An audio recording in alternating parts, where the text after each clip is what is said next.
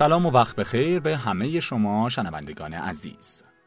امروز هم با پادکست دیگه ای درباره ده عامل ویران کننده روابط زن و شوهر در خدمتتون هستیم.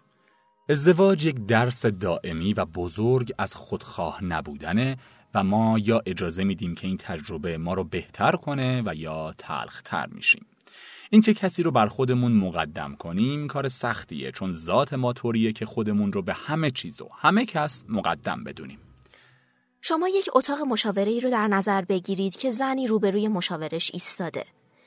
اون با نگاه ناامیدی که روی صورتشه داره میگه ما داریم طلاق می‌گیریم. لحظه یاد نیمه پر لیوان میفته لحن صداش عوض میشه. اما به نفعمونه این چند سال نتونستیم رابطمون رو درست کنیم. خیلی با هم فرق داریم. شاید تا ساعتها بعد از شنیدن همچین مکالمه ای صداش تو گوشتون بپیچه. به لیست تفاوتهایی که با همسرتون دارید فکر کنید. حتما تفاوتهای زیادی می‌بینید. آیا امکانش هست که زوجی که تا این اندازه با هم فرق دارند ازدواجی خوب و خوش داشته باشند؟ یک مشاور ازدواج هر روز با زوجهایی روبرو میشه که برای مشاوره پیش اون میان. اما مشکلات اونها اغلب نه به خاطر خیانت، نه اعتیاد و نه اذیت و آزار. اونها در واقع مرگی آرام و تدریجی رو در کنار هم تجربه کردن. عباراتی مثل ما خیلی با هم فرق داریم و ما تفاهم نداریم و زندگی خوبی برای ما باقی نذاشته و از این جور داستانا با اینکه خیلی معصومانه اینها به نظر می‌رسن اما شدیدن کشندن عوامل مختلفی می‌تونن صد راه زندگی زناشویی شما بشن اما بیشتر وقتها چیزهای جزئی هستن که اصلا به چشم نمیان ولی در ازدواجتون رخ نمی‌کنن.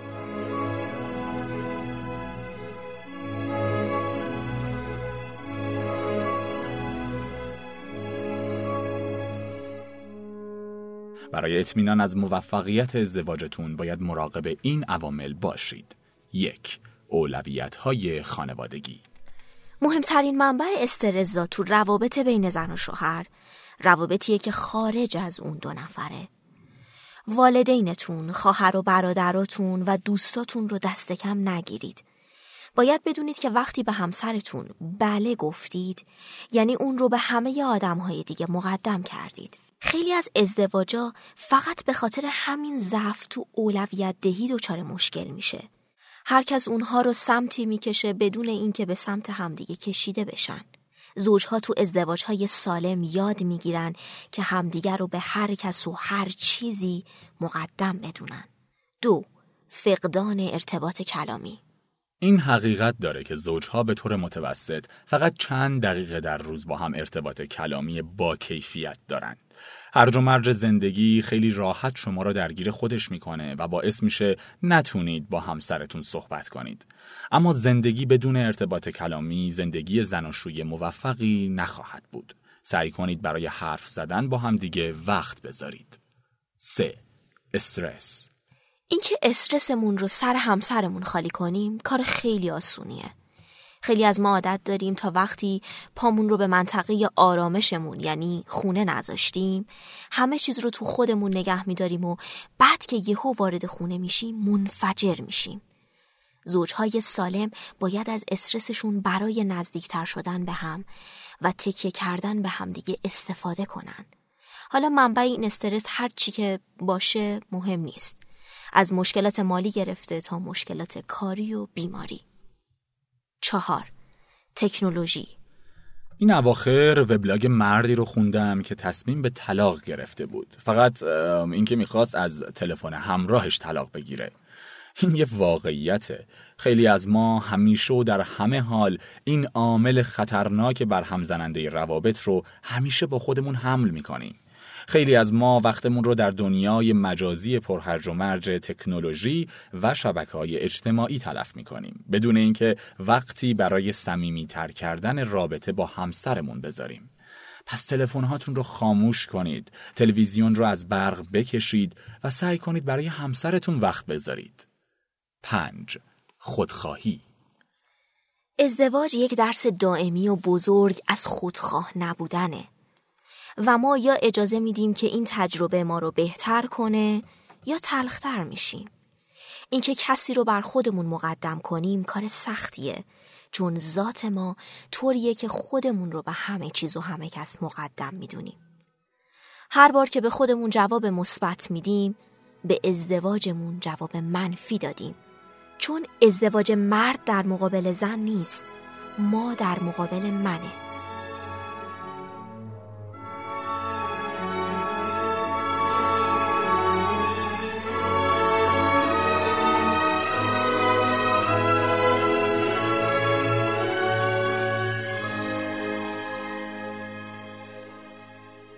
شش.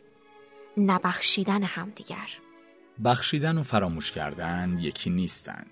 وقتی نتونیم این رو بفهمیم ناراحتی هامون رو برای مدتی طولانی تو خودمون نگه میداریم و این ناراحتی ها در آخر شروع به ویران کردن زندگی هامون از داخل به بیرون می کنند. اما بخشش به معنی تبرئه کردن دیگران نیست به معنی آزاد کردن خودمونه. برای اینکه اجازه بدیم خداوند که خود بخشاینده متعاله ما رو التیام بده. هفت. مرزهای سست. ما معمولا به استراتژی تهاجمی تو ازدواج فکر می‌کنیم و فراموش می‌کنیم که استراتژی دفاعی هم به همین اندازه می‌تونه اهمیت داشته باشه.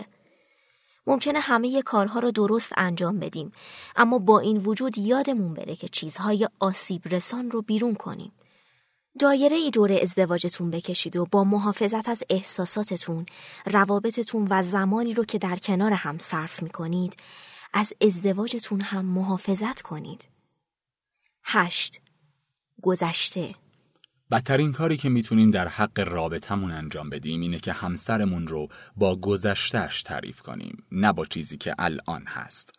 درسته که گذشته هامون روی زندگی همه ما تأثیر داره اما فقط زمانی که خودمون اجازه بدیم می‌تونه زمان حالمون رو کنترل کنه.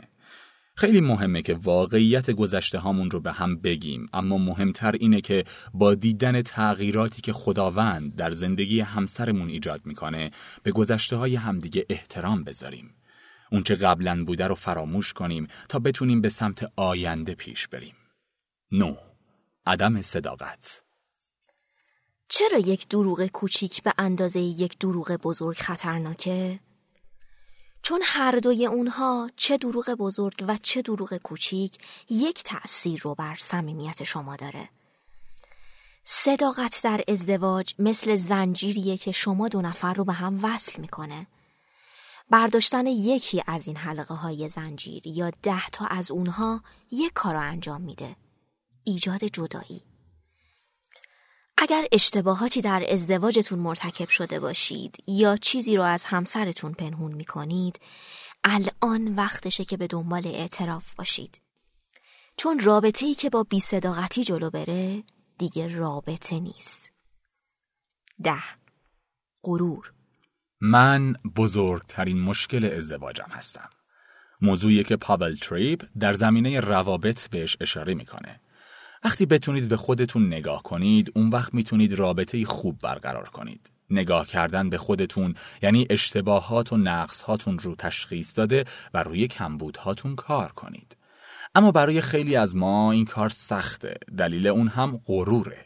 برای بیشتر ما راحتتر اینه که انگشت اتهام رو به سمت دیگری بگیریم و بقیه رو به خاطر عدم موفقیت رابطمون مقصر بدونیم. اما وقتی که مسئولیت رو از روی دوش خودتون برمیدارید در واقع رابطتون رو رها کردید. چون مشکل بین شما هر چی که باشه همیشه دو نفر مقصر هستند نه فقط یه نفر. خب دوستان زمانش رسیده که تا این عوامل خوشبختیتون رو تهدید نکرده زره رو از سنتون در بیارید و سپرتون رو زمین بندازید. امیدواریم که درک و شناخت لازم رو برای تشخیص این عوامل آسیب رسان بهتون رسونده باشیم. تا بتونید از ازدواجتون در برابر اونها محافظت کنید. من هم امیدوارم و پیشنهاد می‌کنم دوستان عزیز شما به وبسایت شنوتو سر بزنید و اگر ایده جالب و جذابی دارید اون رو با بقیه در قالب فایل صوتی در شنوتو به اشتراک بگذارید. خدا نگهدار.